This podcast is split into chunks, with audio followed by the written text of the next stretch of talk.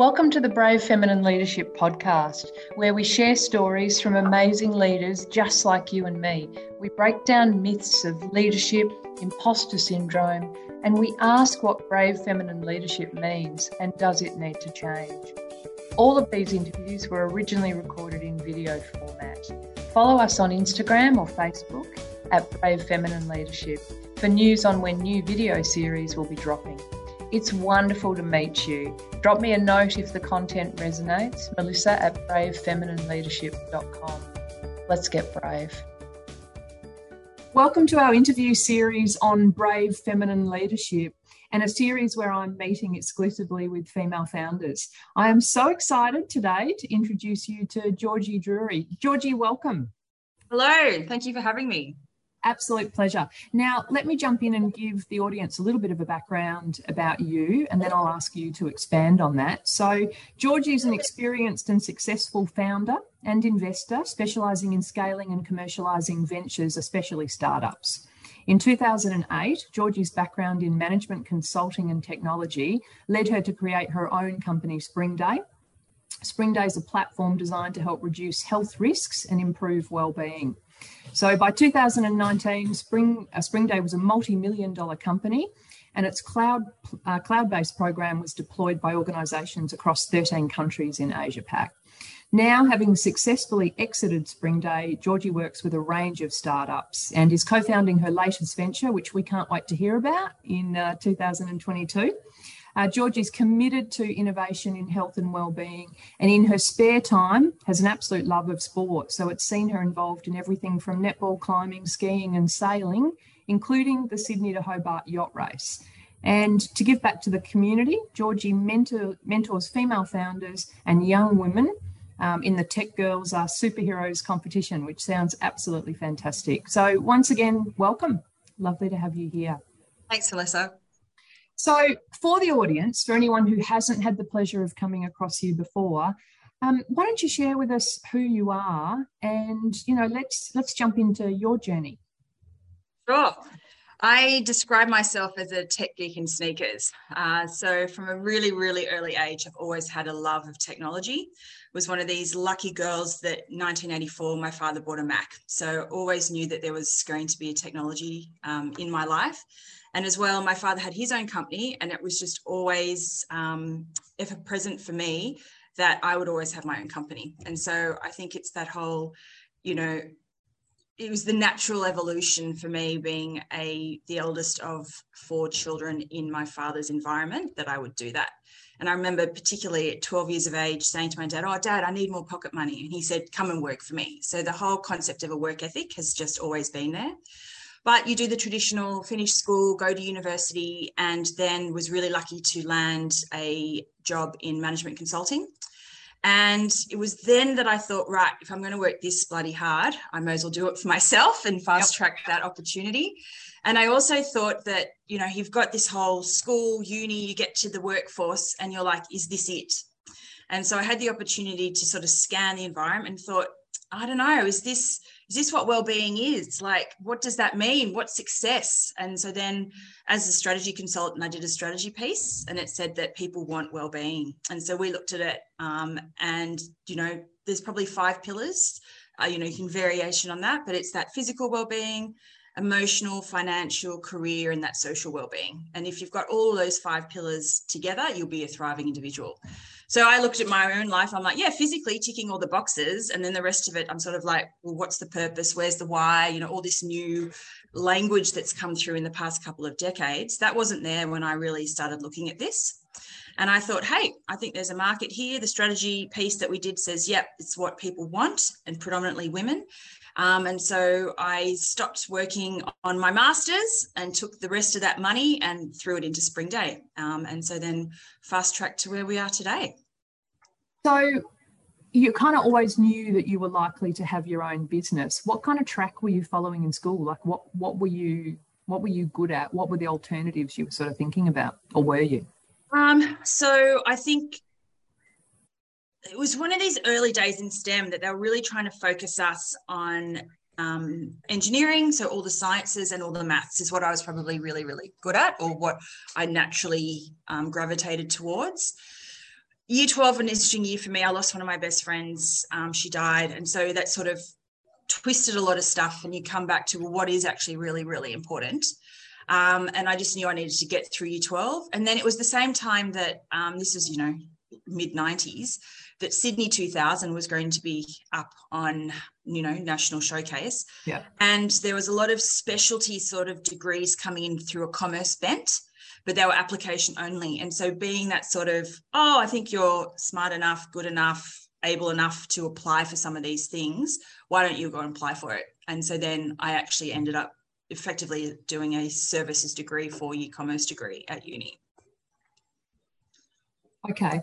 So thinking, you know, thinking that the normal path was into management consulting, like did you have any other ideas or was that sort of all all luck and what what everyone no it was really interesting. So when i was at uni i'm like right what i actually started my first business. And that was when i was like i could either be waitressing or i could be teaching speech and drama which is what i'd done all the way at school. And so i thought right i can be making $50 an hour as opposed to waitressing for $20 an hour. So i started that first business. Um, so it's the opportunity to win clients bill you know all that sort of stuff you know as an 18 year old and then I started climbing with a friend of mine whose wife was a management consultant. And so it's the visibility to what the opportunities were that really pricked my interest. And my father was an engineer, but there weren't any female engineers. And this was half the problem. Yep. And that a lot of that looked like really, really hard work as opposed to the variety that you could get in management consulting. And it was interesting. I interviewed a number of, you know, women, not interviewed, but spoke with a number of senior women. They're like, you'll know in a couple of years if this is a good opportunity for you, but it's great training, global opportunities, travel the world, blah blah blah. And so it was really seeing people in that uh, that sort of environment that said, yeah, that's something I wanted to do so fascinated when you talk about so even when you were 18 you kind of started your own business looked at the opportunities what did you say you were doing again drama?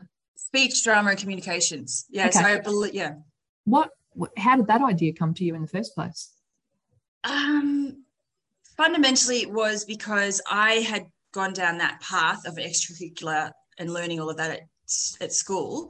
And then i thought well why don't we go and teach more kids to do that? Because the opportunity was there and there was growing and there was demand. Um, and so we just literally followed that natural inclination of being at school, finishing, getting some qualifications in it, and then other mothers saying, Oh, can you help my child in this? Um, yeah. And so I think that it was a natural, it's a visibility and awareness for people to see what I was doing and sort of think, Hey, is this an opportunity or something you'd be interested in?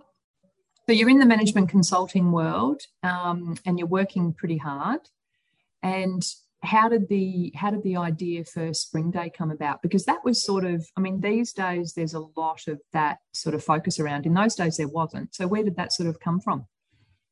I think it was pure boredom and it was the fact that you would work really really hard and then come friday you'd just go to the pub and you'd let loose. So that was quite a disconnect with what i had grown up with or the concept of work. Yeah. and i just think that you know, you're getting super bright kids that have finished uni and then you're putting them at the bottom of the totem pole to do really, really boring work without giving them a lot of opportunity for access to senior partners or for, you know, variety. And so it's that whole what else is out there? If I'm going to work this hard, I might as well be doing it for myself in an environment that I actually have purpose and passion and respect. Yeah. And then you can introvertly look at your own life and think there has to be more to this and then because I'd stopped um, my side business, which I was, you know, earning quite good money, fifty dollars an hour at, you know, at a young age, my levels of income sort of effectively changed, and I couldn't be paying for my personal training anymore, and I couldn't be doing this, and I couldn't be doing that, and I thought, well. Digital, let's get into digital. And so that's just when I knew that we needed to actually try and scale expertise digitally in the wellbeing space. Fantastic. So that journey then um, is that is that journey for everyone? I think that if you look at the traits of a founder, yep. you know, fundamentally, curiosity has always driven me. Um, you know, if if you're doing the same thing day in day out, you're not learning, then I'm too bored. Yeah. So I think that fundamentally you need to have that curiosity to think, how could something be different? How can I challenge it? Rightly or wrongly, you might not get the right answer, but you've got to think, how can something be better? Yep. And yep. the other thing is the passion. Like you've got to fundamentally have a passion to actually do that. And then also you need to have a strong risk profile. So to quit a safe environment and a safe management consulting job where you can see what the career path is um, and think, no, nah, I need to do something different and, you know, stick by your guns to do that. That's probably a couple of things that you would personally need to think about before you actually did that. And a lot of people, so I, am interested if you think back to the colleagues you worked with in management consulting, so a whole range of no doubt extremely bright people. Hmm. Did any of them follow an entrepreneurial journey as well? Can you think of other examples? Yes, I'm still in touch with some of my friends globally going back to you know 20 years ago um, of people that yeah decided to walk away from that lifestyle. Yep. And what about any that chose to do it later? Because i feel like the risk sort of magnifies along the way. Have you got any examples of people who stepped off later? Um, i think probably not from a consulting. I think you'll work out if consulting is for you and then you'll go down that path or you'll very quickly realize there's more to life or there's something different out there and then you'll jump off. Yeah. Um, but yeah a lot of my friends that have founded companies have naturally done it from uni into work or in profession as opposed to you know jumping off and starting from scratch. So it intrigues me then your perspective on do you think people um, can people be successful executives and then be successful founders? I think anyone can be a founder. It's how you define success from being that founder um, and then pushing through with that. So I think that if the execs can, the problem with being a founder off the bat is it's messy. And when you get to the point of some execs, and I've had some, you know, teams work like especially a lot of people that come from corporate to then get into a startup and they think there aren't any policies, there aren't any procedures. It's really, really messy. And I'm like, you're going to have to get your hands dirty. So it's going back to the fact that you don't have EAs, you don't have access to anything, and you have to do it yourself, or you need to pay for it. And therefore, do I really want to be paying for that when I can set up my own database? Or it's that whole idea of the jobs that need to be done do you have the skills to do it? And the patience and the capital get it done. Let's come back to spring day and the journey from 2008 how did you did you have to look for investors in that? Like how did you get that off the ground? Tell us about that journey. So no, I was really lucky that I self-funded Spring Day. So we did the strategy piece and thought there's a business there. I'd had savings, um, and so I said, right, let's build out the platform. So we launched as a direct-to-consumer platform, uh, which was really early in its days and we launched through the Lululemon clothing brand store. So we had instant uptake up and down the eastern seaboard. They only had about six or eight stores back then, and all these women said, "Yay, I love well-being." And we ended up, you know, 25,000 subscribers. It was great. We were growing, great momentum. The women's magazines picked us all up. And then they all said, I don't want to pay for well-being. I want to pay for weight loss. And I'm like, oh, I don't want to be a weight loss company. And you know, one of these other mistakes you make when you don't have the whole founder playbook, which we have now, is well, really, you probably need a celebrity endorsement or something along those lines, and really strong capital to keep pumping into the direct to consumer from a marketing. And I'm like, I just don't think that's me. But where have I come from? Corporate, um, B2B. And so I thought, right, who does want to pay for well-being? And I met my first client and rocked up to one of these industry groups. And I said, Hey, I'm here. Is anyone interested in white labeling this wellbeing platform to deploy across your organization? And they said, Yep. And off we went. So run my first client, then you two, run another two clients, and then it was a snowball effect off the back of that. So, Georgie, when you talk about we didn't have the playbook in those days, we do now, what do you know now that you didn't know then? Uh, firstly, I would never be a solo female founder. It's really, really tough. So if you're really looking to go and raise capital, uh, there is a playbook that the VCs, particularly, or investors want to see that you are sharing the load. Being a solo female founder can be extraordinarily lonely, and a founder that's building a technology company that doesn't code is also another element of risk. So if you're trying to de-risk an investment, like anyone would, they'd be looking at no, we need to have co-founders, you know, potentially three. We need to have growth, product, and engineering covered. And so there's a whole range of different things that in Harry hindsight you would do differently, which is then influencing, you know, the sorts of decisions that I make moving forward with the next businesses. Mm, okay. So I know we can't talk about the next business yet, but so you're approaching it completely differently then, are you? 100%. Yeah. Yeah. Um, and I think that number one is trying to find those co founders that have the skills to match your weaknesses or that, you know, you all complement each other. Yeah. I'm so fascinated around, you know, I'm sure many people on that journey, like you've got 25,000 subscribers and, you know, that that would be incredibly exciting. Yeah. Um, you know, it's really sort of taking off. I can imagine a lot of people would be tempted to use a bit of jargon of the day and pivot at that point and decide that um, we can go down the weight loss path. Did you spend any time on that at all or what? No, because I just believe that weight loss is a symptom of so much other stuff. And so all the research that I'd done said we need to focus on well-being. If you get those five pillars right, the weight loss will come. Um, as opposed to starting with that as an end goal. Um, and that's probably a reflection on where society's at that, you know, the weight loss is the symptom of actually balancing the other things in your life and what's finding out it's really, really important. It's such a great conversation, isn't it? If you are loving the conversation and you want to hear more about how you can take the next step in your career, come and find out about our masterclasses. Join our website at bravefeminineleadership.com. See you there. So tell us the other difficult things about being a single female founder. Uh, I think it's it is quite lonely. So, and you know, I remember it's if you've got an idea that you can see that will fit in market and people are constantly saying no no no it's not going to work um, and so that's really when you've got to fully back yourself because um, if no one else is going to back yourself then you have to back yourself. So you then develop high levels of resilience um, you know things magnify or not magnify depending on what's important to you um, and i think that that's where if you know it's about being any female in an executive position as well. If you're the first of its kind trying to navigate your way through you're doing it without a playbook. And so you're just navigating what i would call a roughly west strategy as opposed to there's the north star and here's how we get there. You're like we don't even know how to get there. Um, and so how can we actually push through to get to what that outcome is that we're looking to achieve?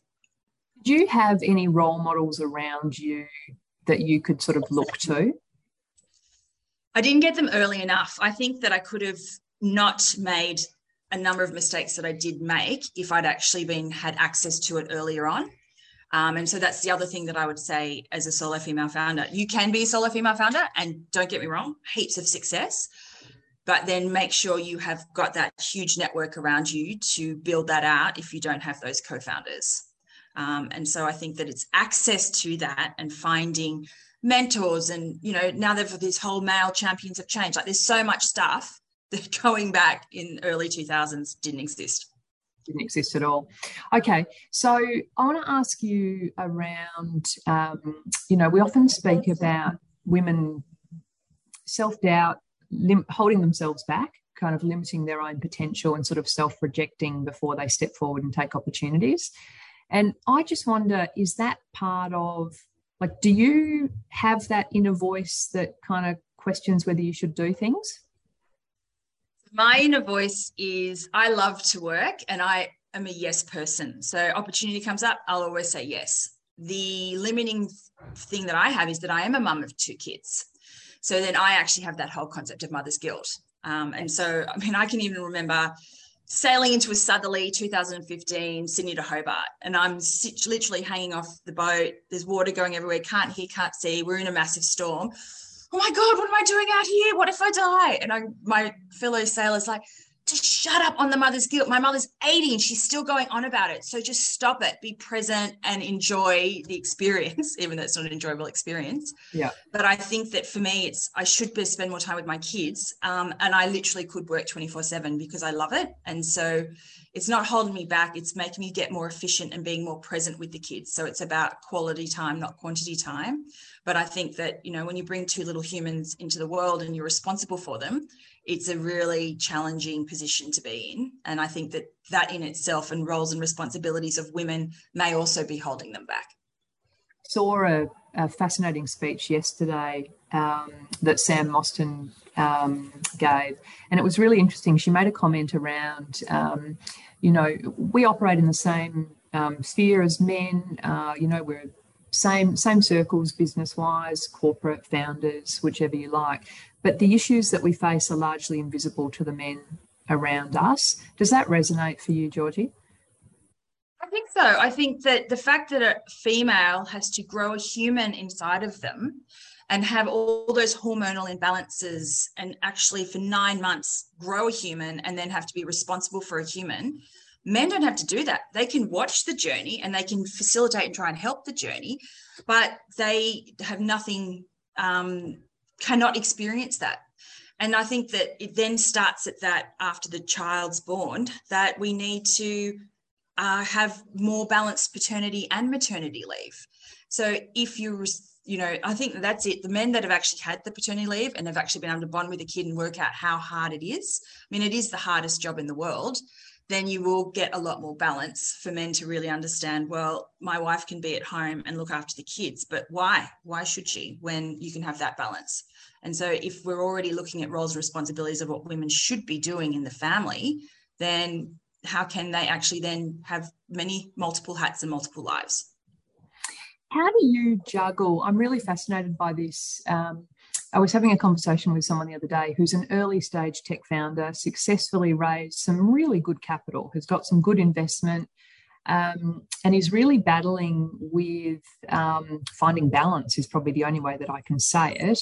Um, and I think feels guilty about taking time for herself. And, you know, as we kept talking, I think at the end of the day, where we got to was her perception of what a successful tech founder looks like um, doesn't necessarily marry up with the things that she gets the most joy out of in terms of being a founder. And she gets the most joy out of deep thinking, problem solving, the kind of creative aspects of the journey about, you know, dreaming up the what if in the next phase.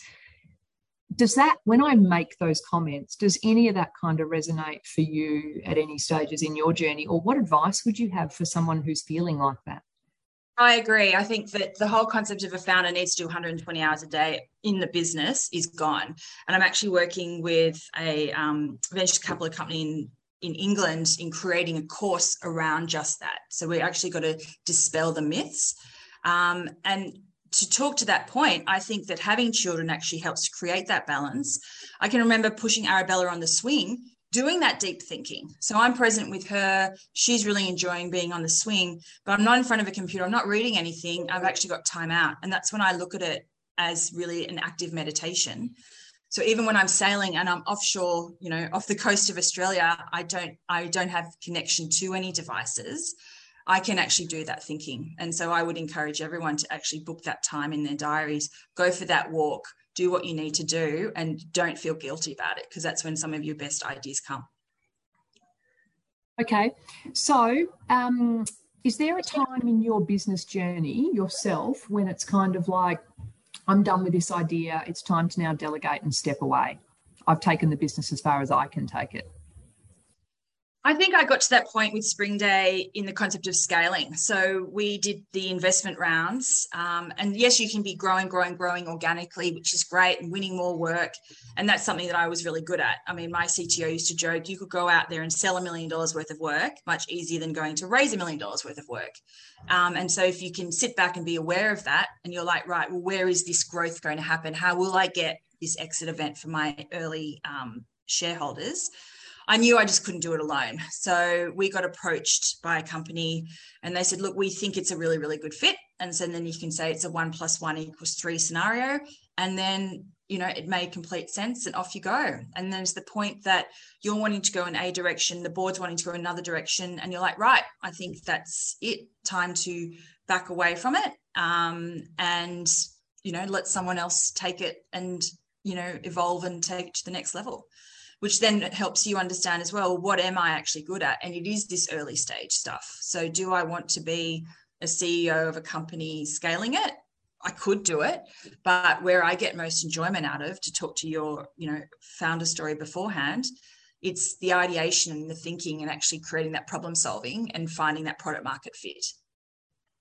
Really fascinating. One of the themes that I think is coming through quite strongly is um, the self awareness of founders to be clear or to work out on the journey what you are and what you aren't good at. Do you think there's something about being a founder that kind of forces that that journey on you?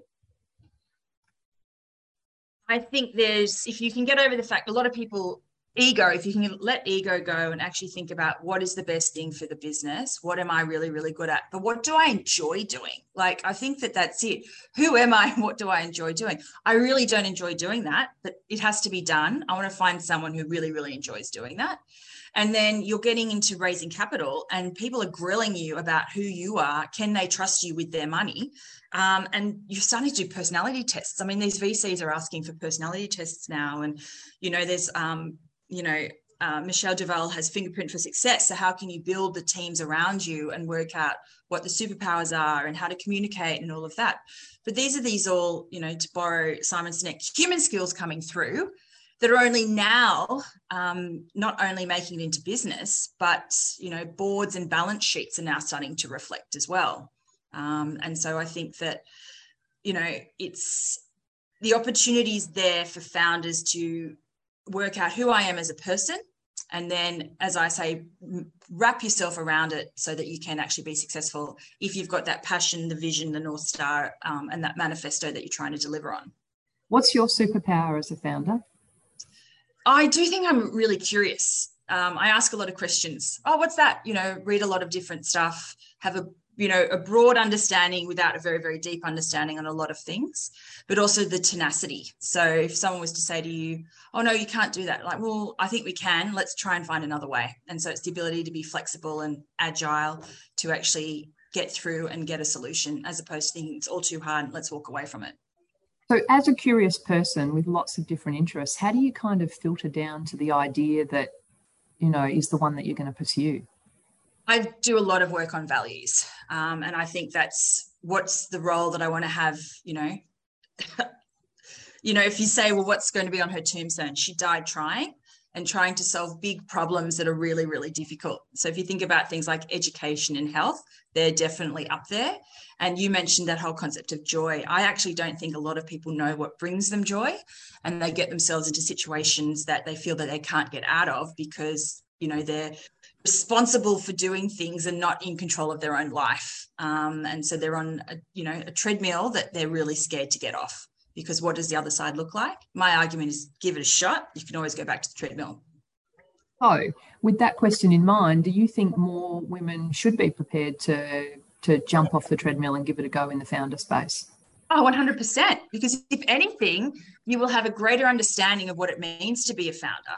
Um, you know, the whole concept of entrepreneurship, you're either going to be an entrepreneur, work for an entrepreneur, or live with an entrepreneur. And so, if you can understand that it's entrepreneur that's creating growth and innovation and moving the na- not just the nation, the world forward, the way that people think um, and the risks that they take, and you know, whether it's tenacity, curiosity, or whatever the you know the the talents and skill sets are, if you give that a shot, then you're going to have so much more respect for it, that whole industry.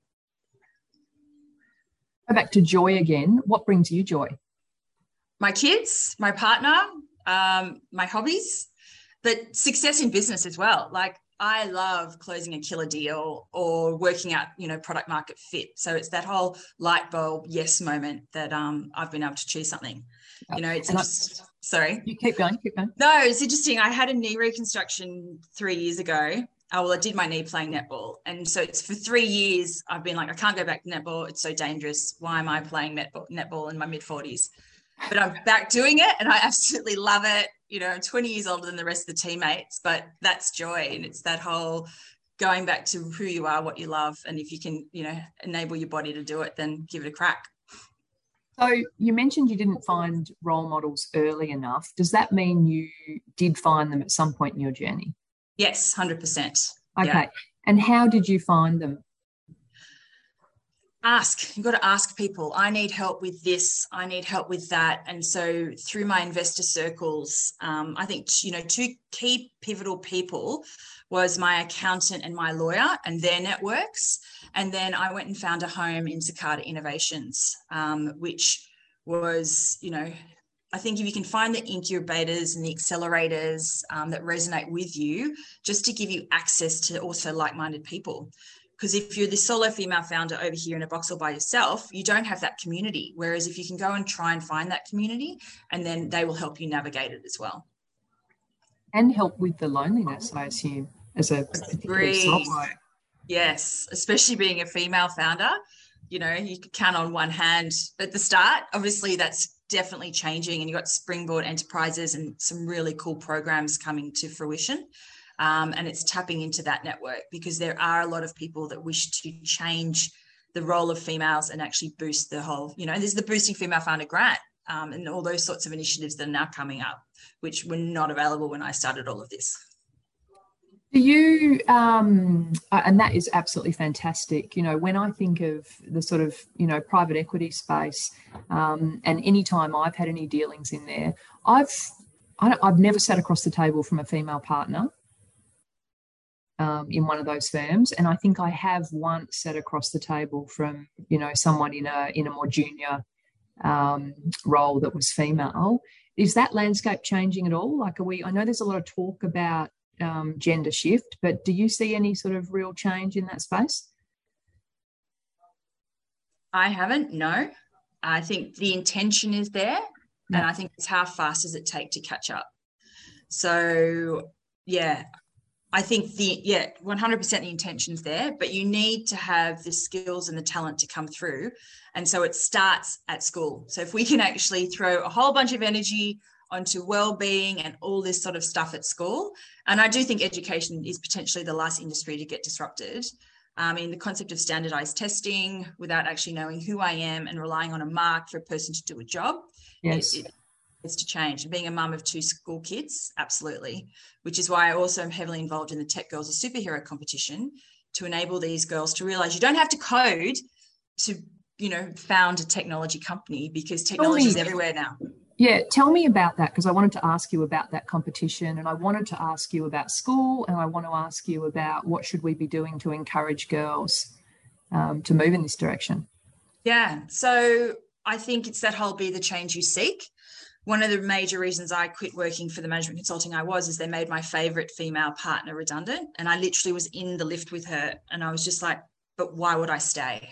And so I do think you need that visibility and that female role modeling um, so that women can realize that I love something and I can actually grow a company and get investment and all of those sorts of things.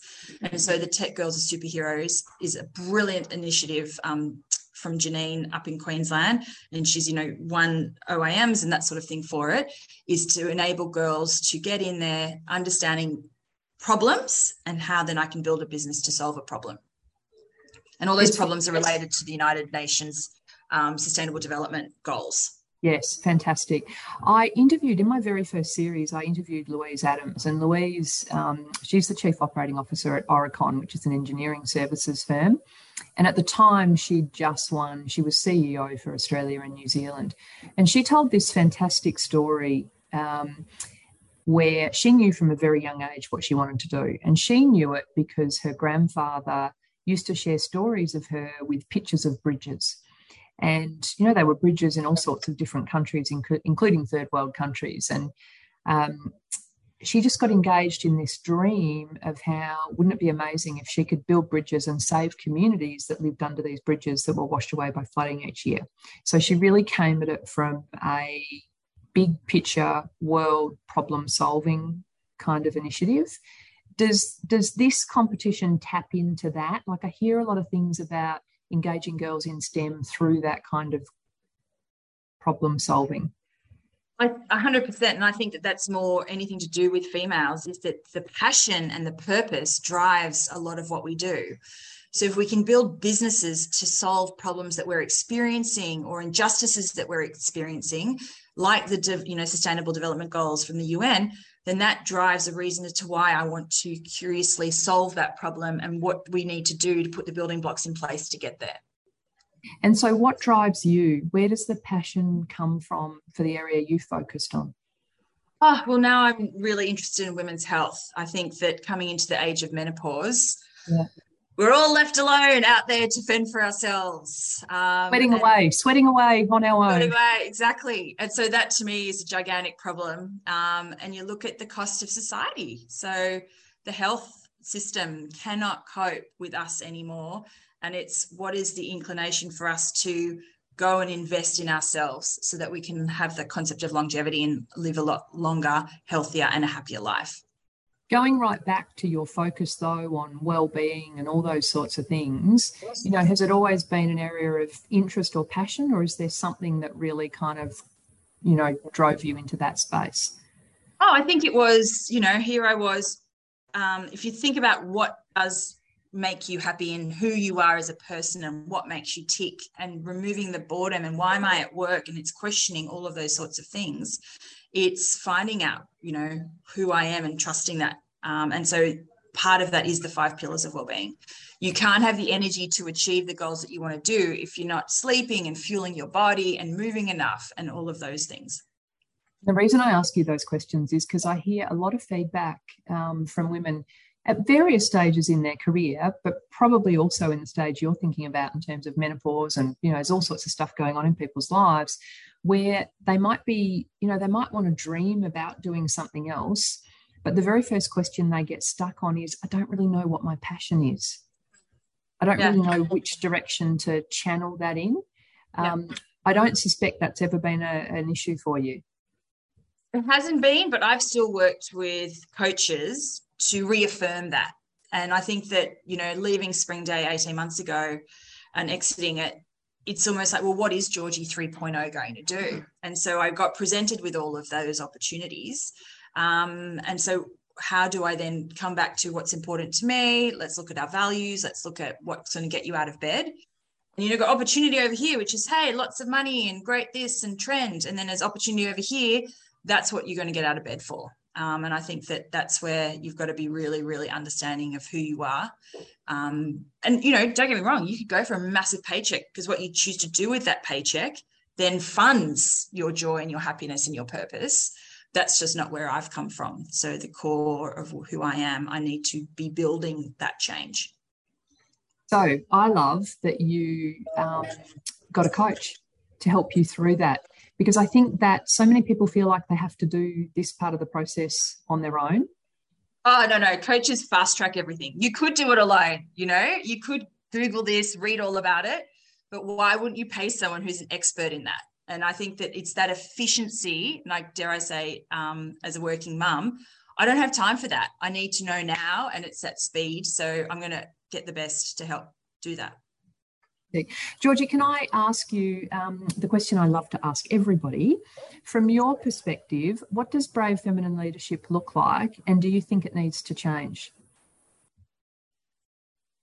I think that the concept of feminine leadership at the moment is still trying to mold into what people think it should be.